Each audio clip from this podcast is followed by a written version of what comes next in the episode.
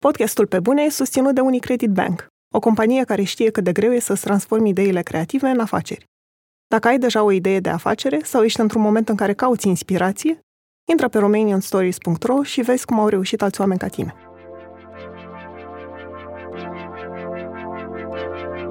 Ești, până la urmă, un produs ca actor. Asta nu prea ți se spune în școală. Pentru că realitățile, dacă e să vorbim pe bune, sunt cam dureroase.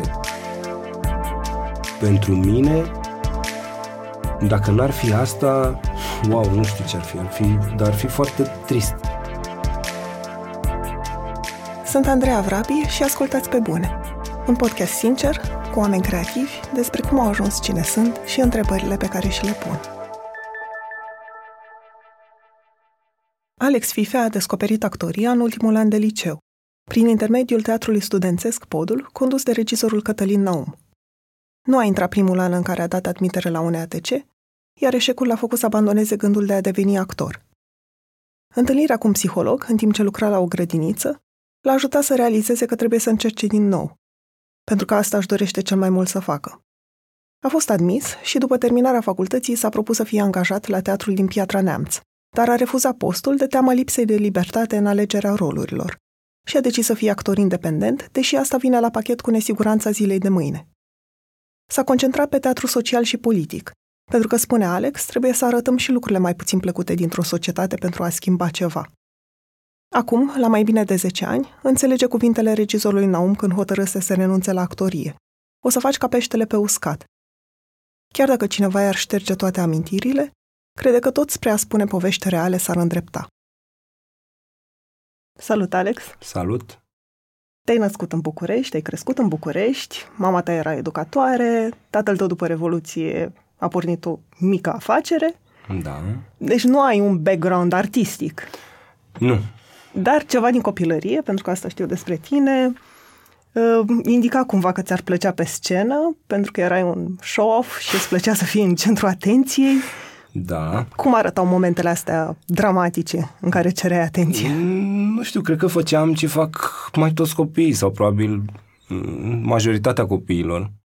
Adică încercam să captez atenția și a părinților și a oamenilor cu care intram în contact, dar mai ales a părinților și în special cu mama am avut relația asta foarte filingoasă așa de-a lungul vieții. Și făceam show și le arătam cum muream, asta era, asta era cea mai tare chestie. Pe urmă era un serial, Pasărea Spin, pe care la noi îl urmăreau pe bulgari și mie îmi plăcea cum se pupau ăia. Era un personaj, uh, Maggie, Maggie era personajul principal feminin și era Popa, eu așa îi spuneam, Maggie și Popa. Și o rugam pe mama să mă lase să o pup, adică să-i arăt cum știu eu să o pup ca în Maggie și Popa. Și toată lumea murea de râs. După aia mai făceam și ca o căprioară și ca tot felul. Cam asta erau. Cumva, fără să-ți dai seama, mai condus la următoarea întrebare, pentru că s-ar putea să fi găsit deja răspunsul. În clasa 8 ai vrut să devii preot? Avea legătură tot cu pasărea spin sau? Băi, Era o fază în care intrasem eu în perioada aia oarecum uh, mistică, așa, nu știu cum să-i zic, dar m, citeam Biblia, am citit Biblia ca pe o carte de povești sau ceva mai mult decât atât. Și cochetam, cred că ăsta ar fi termenul cel mai corect, cochetam cu ideea asta de a deveni preot. Mie mi se părea ceva foarte important în viața oamenilor. Am crescut cumva într-un mediu mai protejat așa din punctul ăsta de vedere. Bunica mea era o femeie credincioasă, mă ducea la biserică la, și îmi plăceau ritualuri, îmi plăcea și mă fascina puterea preotului, puterea maia care emana din altar, din asupra oamenilor, din biserică. Și da, am avut o intenție, cel puțin declarativă, așa, am zis, eu vreau să mă fac preot. Mama, toată lumea a dat pe spate, vai, ce chestie, îți dai seama, copilul nostru. Și m-au încurajat într-o primă fază, până, mă rog, în etapa asta preliminară a înscrierii, în care s-au dus și ai mei la, cum se cheamă, la pe teologic, la liceu, să vadă condițiile me- care sunt, de fapt, de admitere. Dar uh, cred că părinții mei au văzut ceva acolo și au menționat și chestii de a apariție în liceu, la înscrierea celorlalți copii, a multor copii care veneau cu părinți preoți, cu rude, cu... Noi, la noi nu era cazul. Și atunci uh, maica mi-a încercat să mă îndrume așa spre ceva, ea fiind și de meserie, educatoare de o viață întreagă, a considerat tot timpul că eu aș avea așa o aplecare spre chestia asta.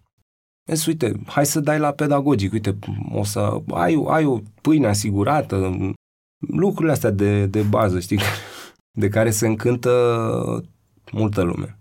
Era și o probă de sport, n-am știut treaba asta, erau foarte multe probe preliminare, desen, muzică, am luat cu 10, foarte bine, foarte frumos, dar la sport eu eram mai, mai plinuț așa pe vremea aia. și nu aveam antrenament foarte bun și era o probă de rezistență la alergare pe care am picat-o. Am picat-o. M-am oprit din alergare. Și am renunțat la idee cu totul. Na. Eu la 14 ani ăia nu aveam foarte multe lucruri fixate sau o direcție. Am, am intrat până la urmă la un liceu absolut obscur din cartier, de unde am reușit să mă mut după 2 ani de zile. Era un liceu de biologie-chimie cu care chiar n-aveam nicio legătură și unde mai că mi-am înscris din spaima asta de a nu rămâne copilul... Fără liceu. Fără liceu, că era rușinea, rușinică mare pe vremea aia să pățești chestia asta. Na. Și asta a fost opțiunea de moment, pac, aici intri și am intrat, aoleu, la biologie-chimie, nu înțelegeam nimic, mă uitam la desenele alea pe tablă, doi ani de zile, când am aflat că dau și bacul la mate, chiar am făcut o criză așa, între timp începuse să apară și uh, ideea asta de teatru, de altceva. De Cum a apărut ideea de teatru? Am tot întâlnit oameni care aveau oarece tangență cu, cu lumea asta teatrală, dar nu că ar fi lucrat sau ar fi fost studenți. Copii ca și mine care intra, știau de teatru podul, de exemplu, am aflat de la o colegă, care a fost prima persoană care mi-a spus, băi, există un loc unde tu ar trebui să te duci că prea, prea ești de acolo, știi? Asta a fost, m-am mutat cu li- în alt liceu, în fine, și am ajuns acolo, în pod, foarte târziu, în clasa 12. Și Ca acolo... să explic puțin ce mm-hmm. teatru podul mm-hmm. e. Teatru studențesc Teatrul podul, studențesc podul, care da. era coordonat, coordonat de, de Cătălin, Cătălin Naum. Și unde era un loc unde se întâmplau și miracole. Scria și pe un bilețel pe ușă. Domne, aici se mai întâmplă și miracole. Povestește-mi puțin ce se întâmplă acolo. Și ce ai învățat din experiența de acolo. Mă, era total diferit de ce știam eu. Lumea asta din care veneam eu era cea unui liceu industrial, până la urmă. Știi, o clasă de uman dintr-un liceu industrial, Nikita Stănescu. Fericita întâmplare a fost că mama m-a mai dus la teatru. Ei plăcea teatru, erau pasionate de teatru, de film românesc, de tot ce înseamnă și m-a mai dus, ieșisem așa un pic din... Adică am dădusem un pic cu nasul de chestiile astea. Dar nu foarte mult, nu obsesiv, nu dezvoltasem așa o manie sau cum să zic. Dar intuiam că există și altceva, știi, că există și o altă posibilitate pentru mine care nu eram o fire foarte stabilă sau foarte ancorată în ceva foarte concret. Nu prea eram. Eram cam zăpăcit și citeam. Mai citeam un pic mai mult ca media, să zicem, știi? Din liceul industrial. Iar când am ajuns în pod, acolo chiar am văzut că e adevărat, știi, că, că sunt oameni care au niște preocupări speciale, aparte, care se antrenează pentru ceva, nu mi-e foarte clar, nu mi-era foarte clar pentru ce. Dar oameni cu personalități foarte puternice, copii un pic mai mari ca mine, unii, alții mai mari bine ca mine, că acolo veneau și studenți încă și... Și când am dat cu nasul de chestiile astea, mi-a plăcut. Adică nu că mi-a plăcut, m-a, m-a atras, m-a... E un fel de magie așa. Mai ales când vezi că sunt și alții ca tine și alții mai sus ca tine, mai bine ca tine.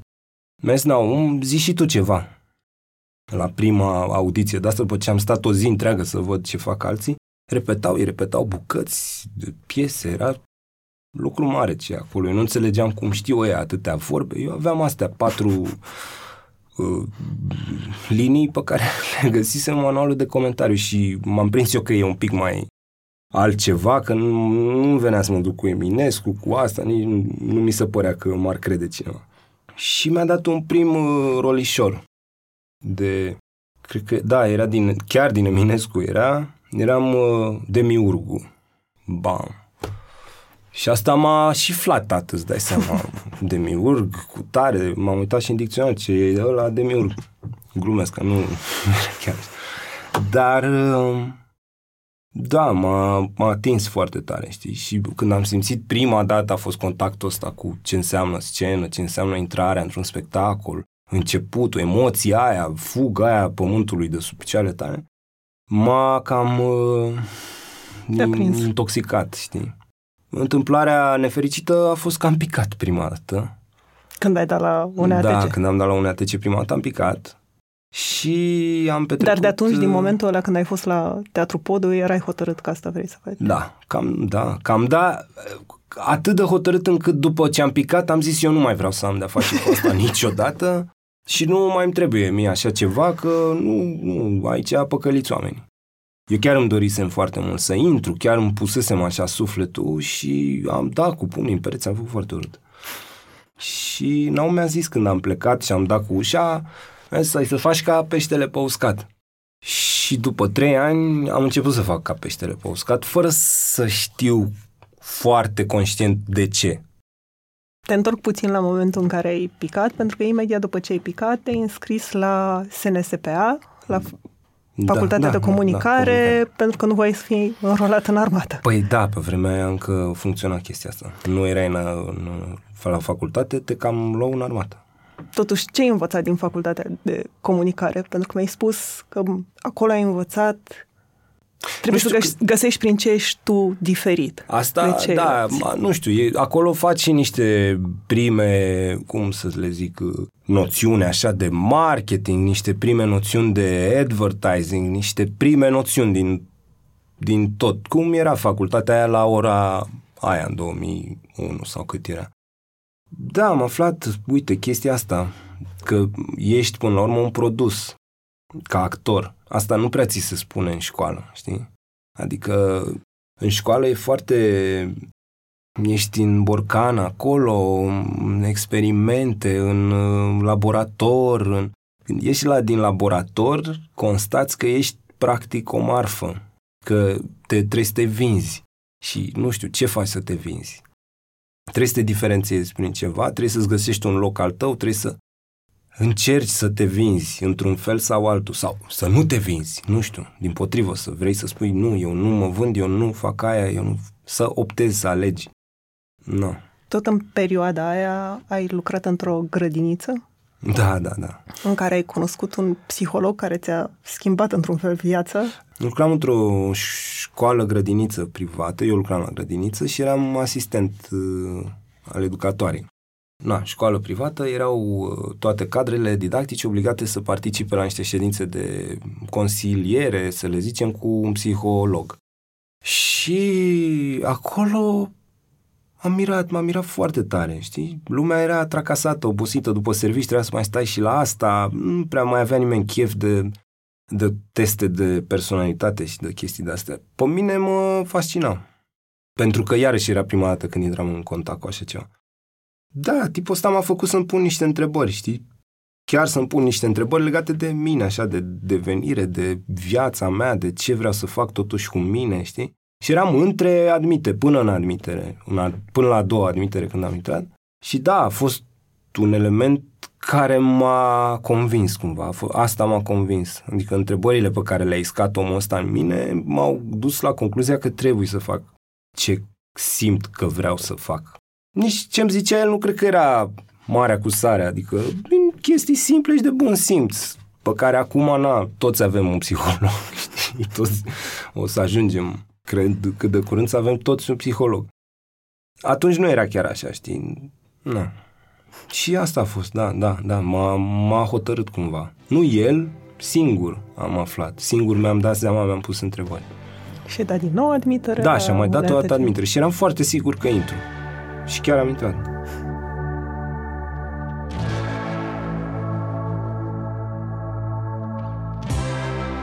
La UNATC, pentru că nu vreau să intru iar în detalii despre cum nu funcționează facultatea în general, nu neapărat UNATC-ul. Da. Dar știu că ai făcut parte din Tanga Project, un proiect în care erau implicați și Vera Ion, Bogdan Georgescu, David Schwarz, David Schwarz Ioana Păun, uh-huh. care era un soi de alternativă la ce se întâmpla în facultate. Făceați... Erau chiar o alternativă. Erau piese noi, era Erau teatru... piese scrise atunci, teatru atât de contemporan, știi? Uh, Da, era cu totul altceva față de ce se făcea la clasă. Problemele pe care le puneau în primul rând erau venite din imediata asta realitate. Chiar făceam lucruri diferite, nu știu, la clasă făceam uh, Ion și Silvia, niște bucăți din 60 și ceva, 70 și un pic uh, prolet cultiste așa, care, da, căutau într-o zonă a adevărului și oricum ce să căuta la noi la clasă era chestia asta cu adevărul, adevărul, adevărul care ne-au setat. Dar explicăm puțin ce înțelegeau ei prin Adevăr? adevărul ăsta, da? Te testau, te antrenau să fii adevărat. La bucățile alea simple și AB-urile alea, trebuia să te creadă toată lumea. Nu că doar că să te creadă, dar să fii și original pe ce faci, de fiecare dată să faci altfel, să vii cu altă propunere. Ce făceau ei, în primul rând, la clasă, era să formateze oameni. Să-i, bă, ăsta cred că e cuvântul, nu-l foloseau ei, dar eu pot să-l folosesc acum. Cred că ei asta încercau să facă, să te formateze pe un adevăr. Adică nu e simplificator așa și ei o țineau în simplu ăsta, știi, la clasă. La, la regiile astea, că așa le ziceam noi, vedeai că se construiește mai mult. Că într-un spectacol uh, de adevăratele nu poți să vii doar cu simplu ăsta adevăr. Că intervine și o parte de scenografie, că intervine și o parte de, uh, de a fixa lucrurile. Și acolo am luat contact și cu niște oameni foarte mișto, foarte deschiși, foarte tari, cumva, la momentul ăla. La Tanga Project. Da, în tanga. Temele erau și sociale. Uh, Textele erau foarte noi, erau scrise uh, în timp ce noi lucram, știi? Și era și comedie multă. Noi la clasă ne cam feream și de să fim comici și să căutăm efecte și să... Acolo apăreau și efecte, apăreau și întâmplări. Râdeam, am observat în spectacolul ăsta al Ioanei Păun, uh, autobuzul, că lumea râde la secundă, la aceeași replică. Și, nu știu, mi-a plăcut, nu, nici nu eram foarte conștienți, băi, ce facem noi acum, revoluționează, nu știu. Crezi că atunci ți s-a trezit interesul pentru teatru politic și social? Da, da, atunci, atunci cumva am luat contact prima dată, atunci am înțeles că se poate și pe calea asta, știi? După aia a fost Rahova non-stop, alt uh, performance din ăsta, 24 de ore de teatru, tot echipa de la Tanga și am continuat. Acolo am, am lucrat prima dată pe stradă.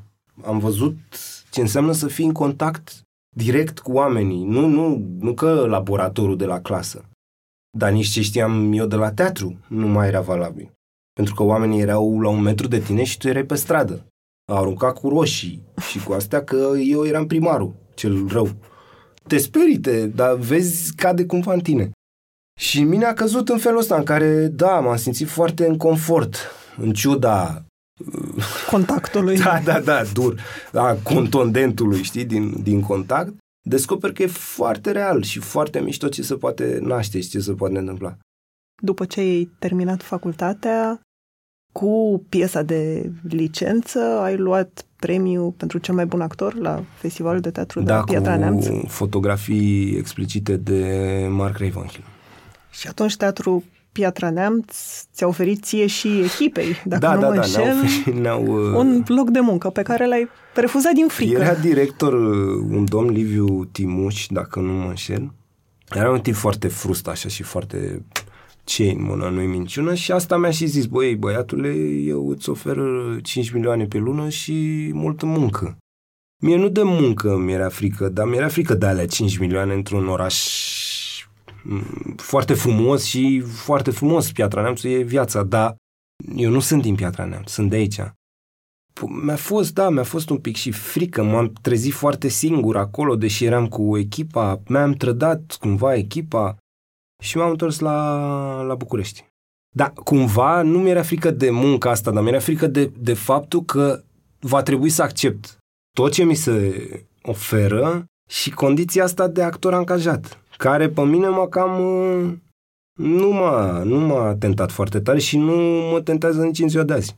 Când te-ai întors în București, ai avut o perioadă de câțiva ani în care n-ai mai jucat.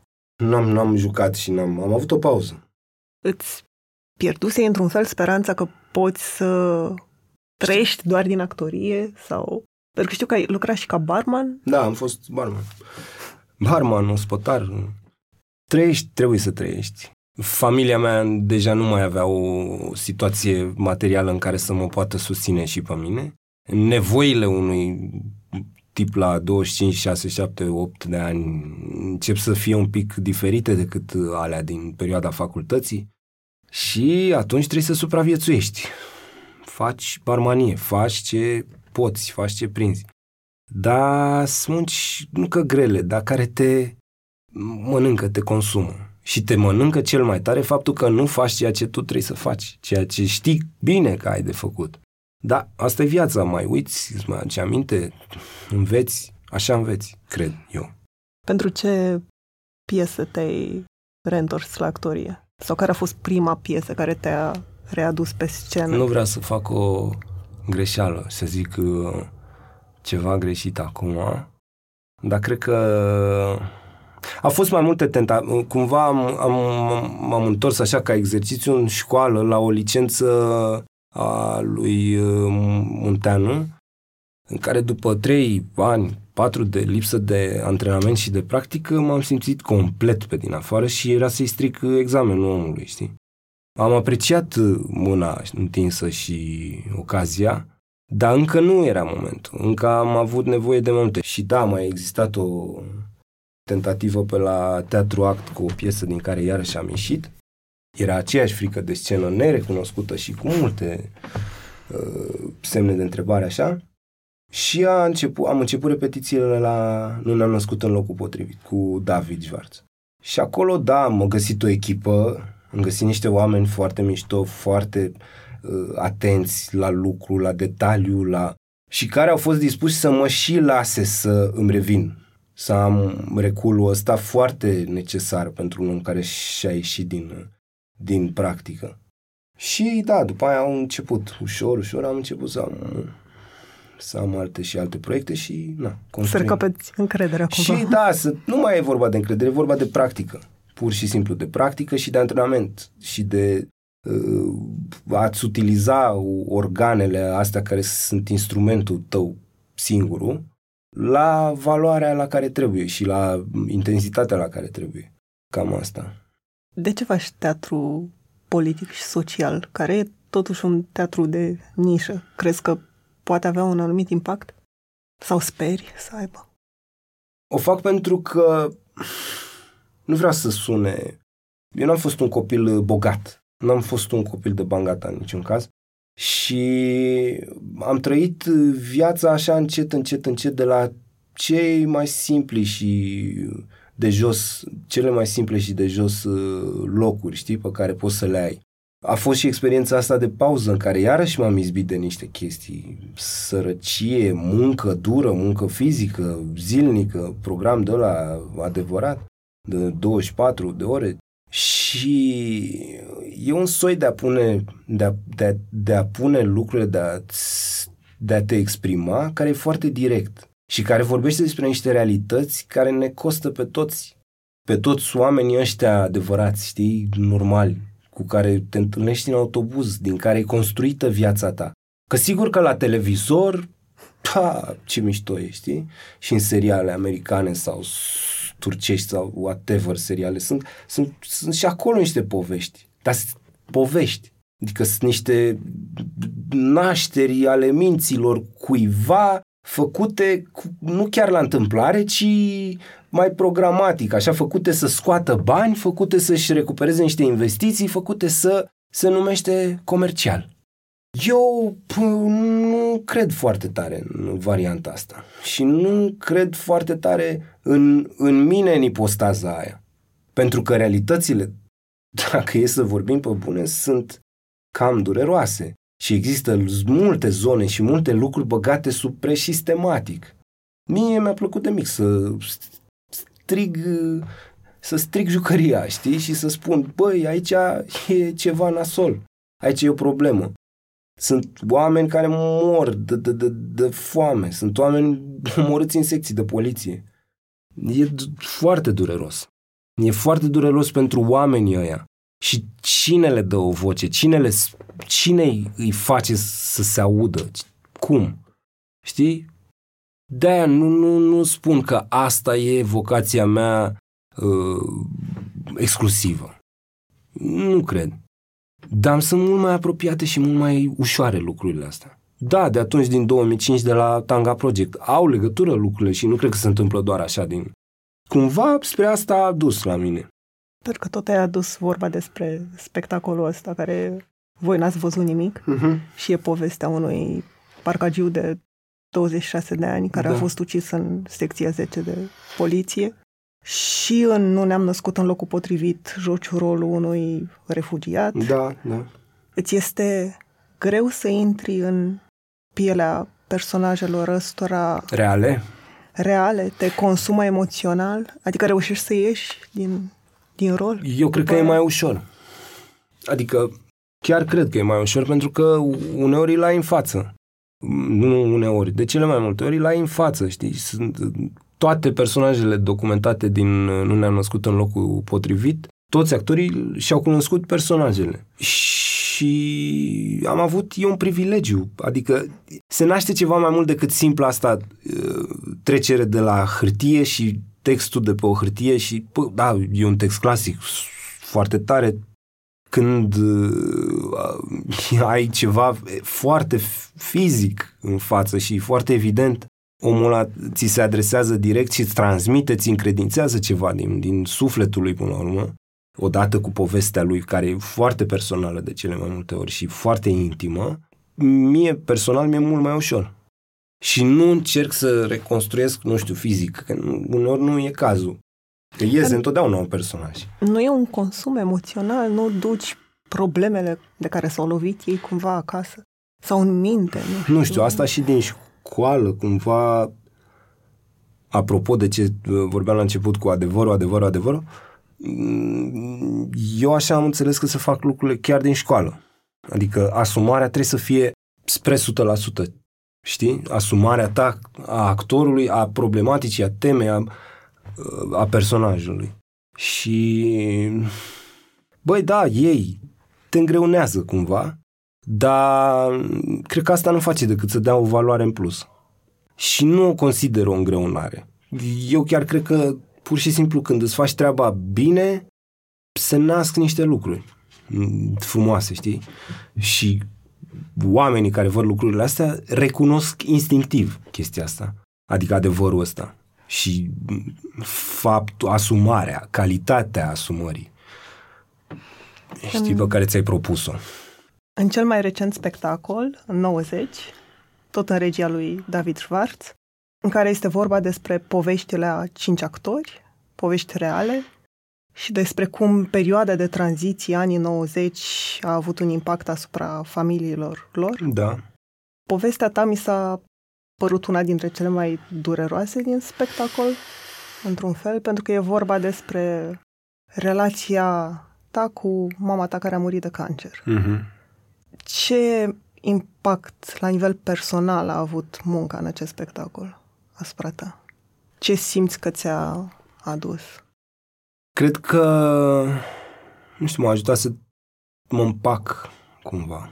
Să mă împac și cu pierderea, să mă împac și cu ce s-a întâmplat până la pierderea asta. Pentru că, mă rog, dacă vezi pentru cine o să vadă spectacolul, îți dai seama că e, o, e un proces de coroziune, știi, a sentimentelor, a vieților, a...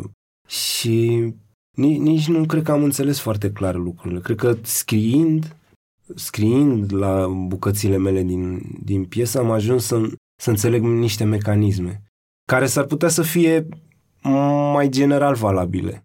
De, decât în, în, în, nu, nu doar specifice pentru mine. Știi? Cred că da, specific pentru mine, că mama mea a trecut prin, prin procesul ăsta de la Revoluție și o tânără care s-a dus firipată toată și credulă și cum s-au dus zeci de mii de oameni din țara asta. Adică și asta îi dă un general valabil.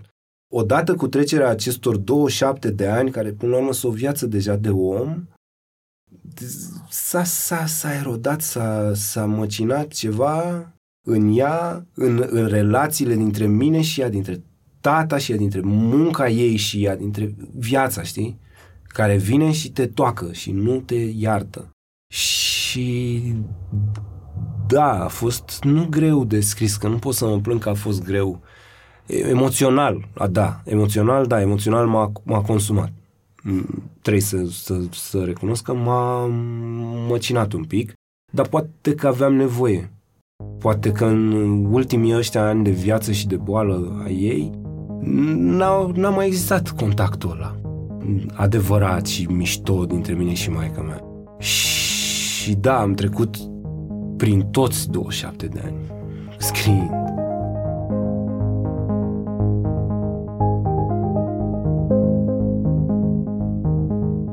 Unicredit Bank, banca minților creative, susține un eveniment unic, organizat de The Power of Storytelling și Visual Playground. Vino pe 7 august la Teatrul Național din București să afli cum poți fi designerul propriei cariere creative de succes. Invitată este Debbie Millman, considerată una dintre cele mai influente figuri ale designului contemporan. Debbie va vorbi despre cum și-a găsit curajul și drumul în carieră și cum a învățat să împace nevoia de siguranță cu cea de libertate și creativitate. Detalii și bilete pe thepowerofstorytelling.org.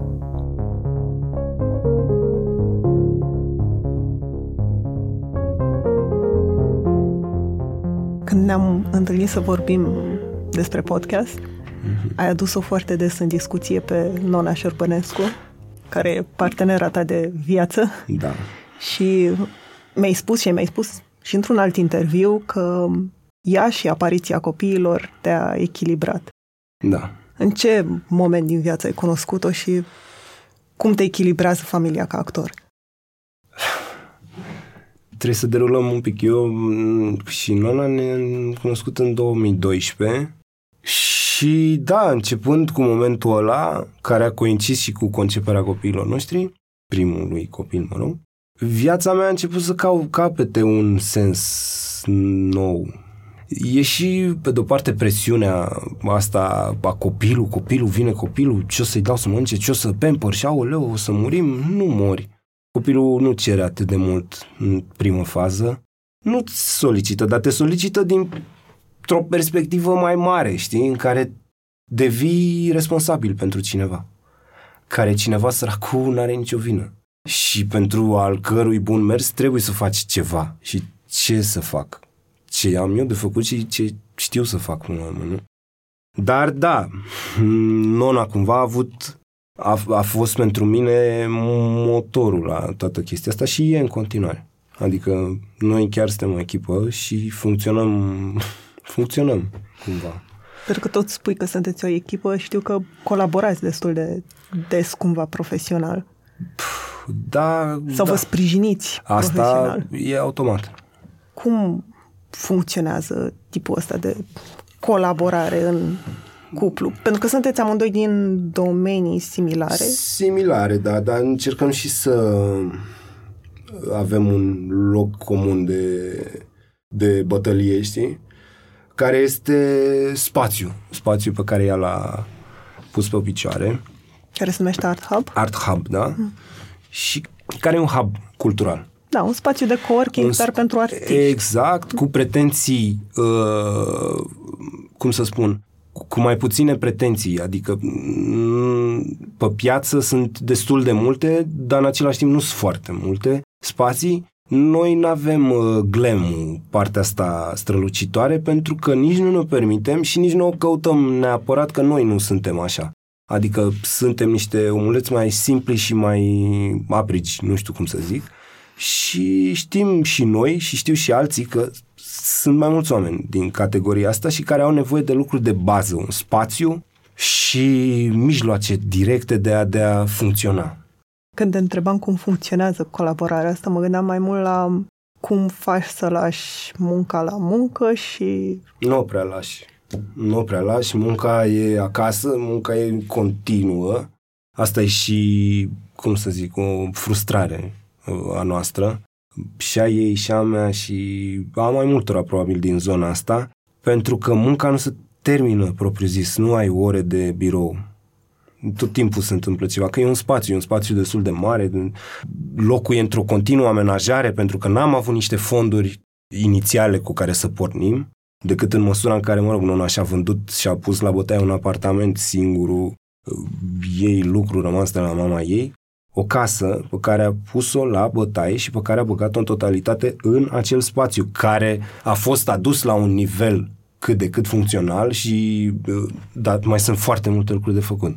Și vrei, nu vrei, trebuie să faci și niște activități din astea mai mercantile din care să acoperi, să plătești, pentru că, na, femeie de serviciu, om de serviciu, îți trebuie.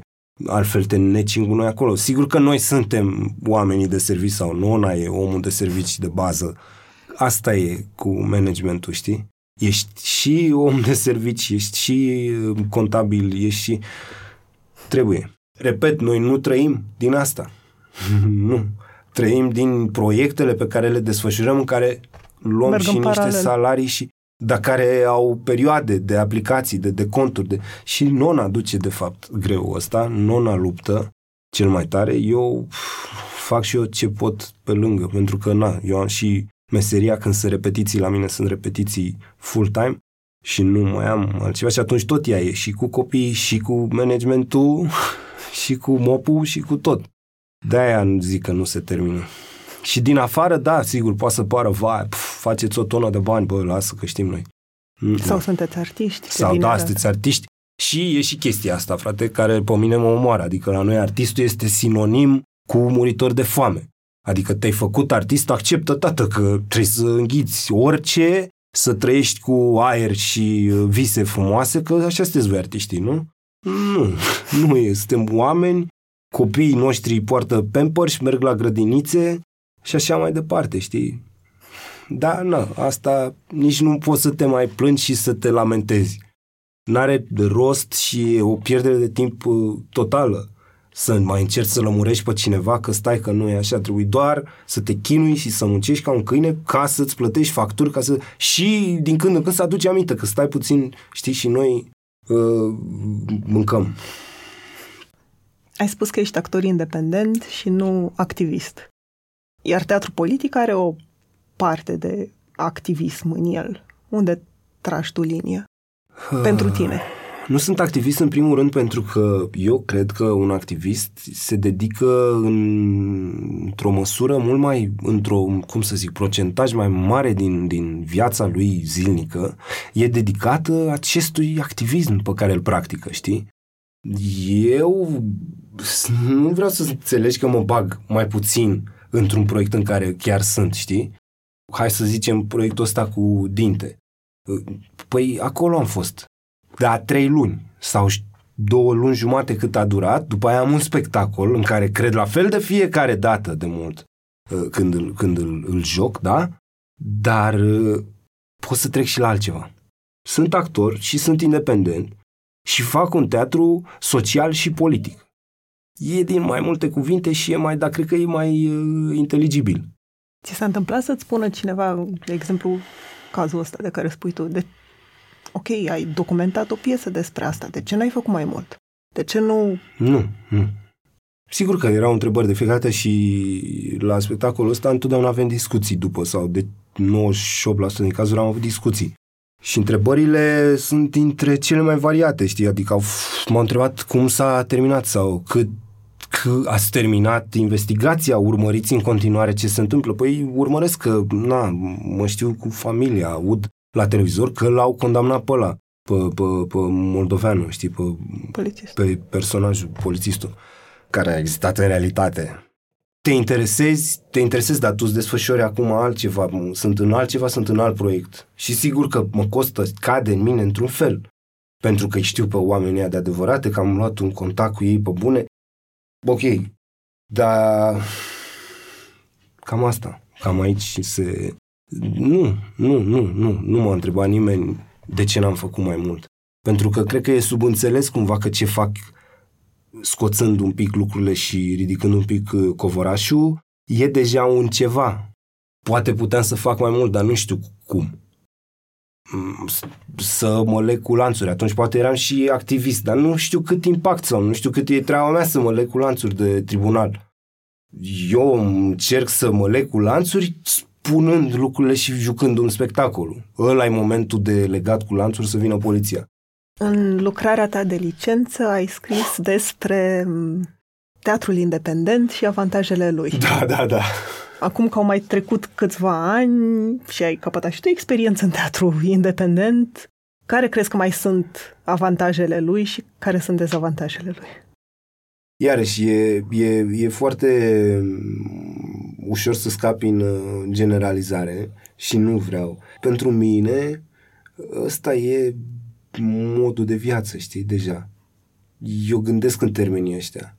Nu, nu pot și nu cred că o să mai fi vreodată în ipostaza în care să caut să mă angajez, să-mi fixez un loc într-un teatru, pentru că nu m-a căutat chestia asta până acum, nu m-a frământat deloc. Știi, din potrivă, când am putut să fug de asta, ciu, am rupt pământul cu piatra neamțu, știi, în 2000, cât era, 2007. Dar cred că e pentru... Pf, e doar o chestie de, de personalitate și de cum te adaptezi tu.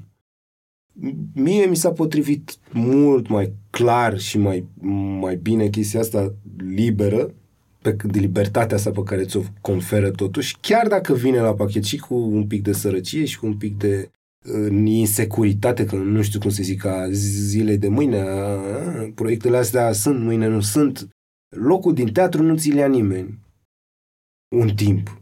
Știi? Un timp. Că și acolo intervin, cred, chestii. Da, intervine și un conforțel, și un ceiuț, și o linguriță, și un clinchețel așa, care îți dă ceva domestic și așezat, și bun, și cald, și care sunt convins că pentru foarte mulți oameni este fix ceea ce trebuie. Dar mie nu mi s-a potrivit, nu mi s-a întâmplat. Nu mi s-a întâmplat. Cred că asta e de fapt, știi? Și eu am rămas cu calul, tăgădâm, tăgădâm. Unde o să ajung? Nu știu. S-o inventa poate și un premiu la un moment dat pentru teatru independent, dar nu cred. Și nici nu cred că are nevoie un, un independent de confirmarea cui? A Bresley, a, sunt niște cuvinte așa mari pe care niciodată nu, nu, mi-au, nu mi-au încăput în gură, nu știu cum să zic, chestiile astea, cu Breasla, cu Teatru Sfânt, cu scena, cu scândura, cu... Mama săraca suferea pe tema asta, știi? Și sunt convins că sunt mulți părinți de actori care încă, încă suferă și care se împac așa un pic când îi mai văd pe la televizor pe copiilor, pentru că asta le dă o siguranță le dă o certitudine. Uite, îl recunoaște, îl m-a întrebat doamna de la cofetărie dacă băiatul meu e în reclama la sau în serialul cu tare, știi? N-am căutat asta. Na, nici eu n-am căutat asta, nici pe mine nu m-a căutat. Adică nu ne-am întâlnit. Și plus că intervine și vârsta, nu știu, nu prea mă mai văd. Oricum nu mă văd într-un teatru uh, la loc fix, nu prea. Care e pentru tine sensul actoriei ca profesie? Wow! Băi, sunt convins că e cea mai mișto meserie din, din lume. Și nu știu, cred că sensul ăsta o să apare la un moment dat sau nu o să apară niciodată. Dar e un... e ce știi să faci, ce îți dorești să faci și ce ai nevoie să faci ca să te ca să mă exprim pe mine. Eu de asta am nevoie. Poate dacă nu eram actor, nu știu, scria, scrijeleam pe un perete, pictam, dansam, nu știu ce să zic, dar eu sunt convins că a, p- pentru mine, dacă n-ar fi asta, wow, nu știu ce ar fi, ar fi, dar ar fi foarte trist. Mi-ar fi foarte trist. Poate dacă mi-ar șterge cineva cu totul ca în filmul ăla și nu mai știi ce s-a întâmplat, poate atunci mi-ar fi, dar cred că și atunci ceva din mine tot ar căuta prin jur să să simtă, să, să, să, să ajungă la ceva ăla, știi, care nu mai e. Nici nu știi ce a fost dacă ți-a șters. Dar nu cred că șterge nimeni.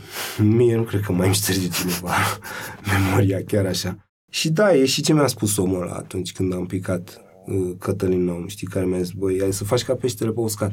Și mult timp n-am înțeles. N-am, n-am înțeles ce se întâmplă cu mine, de ce sunt atât de veșnic nemulțumit și de veșnic frustrat de o lipsă a ceva ce nici nu știi că există. Păi acum că știu cum e, cum să mai împac pe lipsa aia? N- n-aș mai putea.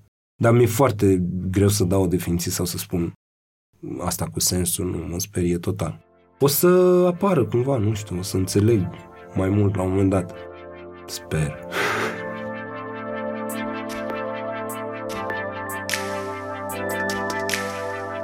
Mulțumesc că ne-ați ascultat! Pe bune este un podcast produs de Dor, tema muzicală e compusă de Alex Turcu, editor de sunet este Horia Balda. Pentru a nu rata niciun episod, intrați pe SoundCloud, iTunes, Stitcher sau altă aplicație de podcasturi pe care o folosiți și abonați-vă la Pe Bune.